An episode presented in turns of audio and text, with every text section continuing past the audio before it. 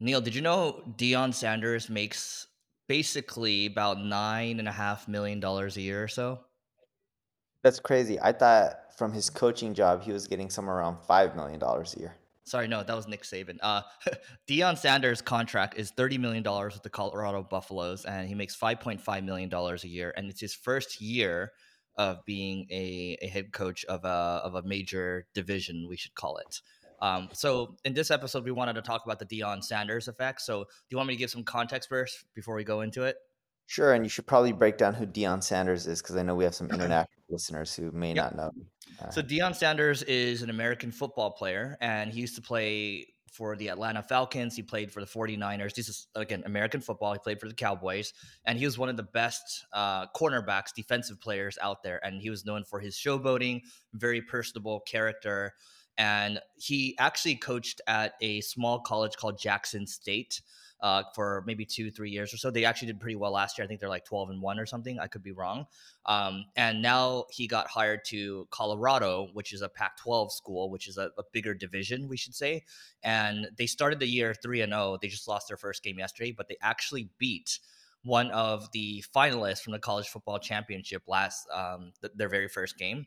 And what I should also add here, too, is that his his son is the star quarterback and he's like a heisman candidate which is like the best player that best award that you can win as a player individual player. Um, his other son is a safety um, so a defensive player and then his other son is actually going around filming kind of like d-rock which is uh, the guy that filmed gary vee and documented everything for the last couple years. So um, he's created a lot of fanfare a lot of buzz around the colorado buffaloes and he's done a lot of interesting deals. So we're going to break that down and talk about why one person can seemingly influence an entire organization. Because keep in mind, Neil, I don't know if you know this, but Colorado was actually one and eleven last year. That was their uh, wins and losses record. So they've already tripled that this year so far. And when he switched schools for coaching, a player came with him too. A player came with him. Yeah, there was a player who ended up following him. I forgot. A lot who. of players followed him. But there was one in particular who was really, really amazingly well, and they followed him because of his coaching style. It's uh, so his son follow his son's really good, and then they have a two way uh, player, a guy that plays offense and defense, uh, named Travis Hunter, I believe. Um, so it could be him. So I'm trying to think of who else is a star, but um, and he when he came into the organization, he basically sacked the entire staff, and um, he also tried to sack all the the. He was really hard on the players too, and he got most people to quit because he was like, "Look, if whatever I say gets you to quit, you're weak, and I don't want you." So yeah, I, I did not know that his son was playing as QB. Yeah, his son's QB. Uh, his son drives a Maybach, by the way. Um, and his son has a big chain. You can see this big ass chain when he's like throwing the ball and stuff. So it's like there's a lot of character in this team. Cool. So, what do you think we can all learn from this from a marketing standpoint? Because you know a little bit more about the situation than I do. Yeah, one, I love football, right? So, I mean, it's what I would say is at the end of the day, it's no different than any influencer you see out there. And the Colorado athletic director, the guy that hired Deion, he knew he was taking a shot because the, the, the Colorado football has been like just terrible for the last 10 years. I can't, can't remember the last time they ever did something right and to be able to defeat the national championship runner up out the gate it's like he wanted someone that would inject life into a program and that's exactly what Deion's doing right now he's doing he for that the game he played last week against Colorado State which is like not a good school the rock came in and the rock is like the biggest uh, movie star right now, right? The Rock came in, brought in a lot of fanfare. Deion did a deal with like another company, like a sunglasses company. They're already doing like a couple million dollars a year. So he is just leveraging his influence to drive as much attention as possible. And sure, they have to deliver as a football team, but not only is he driving a lot of distribution, he's also a very inspirational leader. So when you are able to drive distribution and you're a good leader, that is like a people talk about a 10x engineer. This is like a 20x, 30x employee, if you want to call him that. Yeah. He's a good recruiter too, by the way. That which is huge. Yeah, but he was also one of the best players in the NFL, right? Yes. So so you, I mean, that doesn't mean you're going to be like the best coach ever. You know what I mean? Like the no, best players are never the best coaches. Sometimes they're good coaches. If you actually look at a lot of the players, Ooh, like Phil. Give me an example. Phil Jackson was a player. He he wasn't good as a player. Oh, I thought you were just saying players don't make good coaches. Yeah, yeah, no, no. Players make good coaches, but like the best players, like a Michael Jordan or whatever. Or, yeah. So usually don't see them.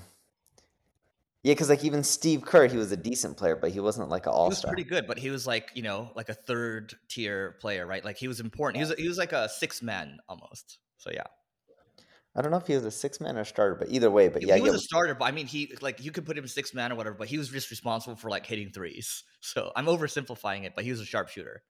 yeah.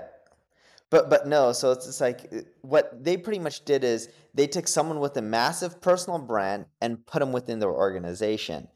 And this is what's interesting because from a marketing standpoint, if you look at any type of company, B2B, B2C, online company, it doesn't matter. What most people do with influencers is they pay them to promote.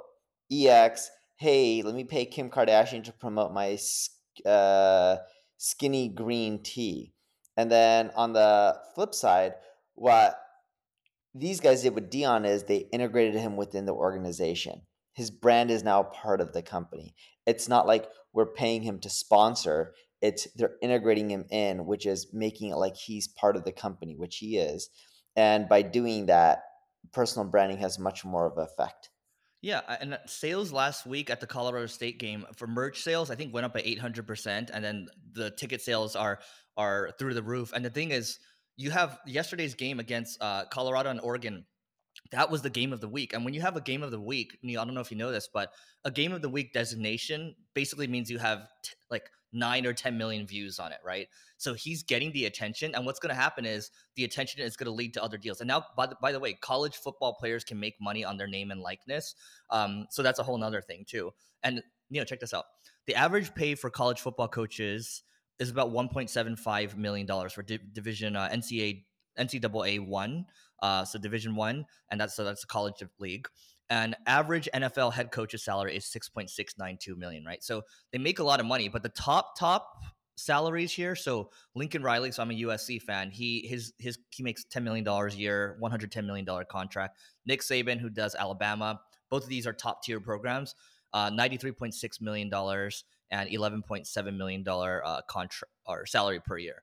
So the best of the best make the most money, but there's a reason for that. And people talk about it's like um what do they call this? It's, it's power laws at the end of the day, right? You have like the top, top, top, and then you have like the rest. So no, totally, and uh, it's kind of crazy thinking about what you can do with you know one influencer. And you know what I would recommend to everyone is look at companies like Fashion Nova it's more of a popular brand than Gucci or a lot of the other fashion brands out there like Chanel or any of them.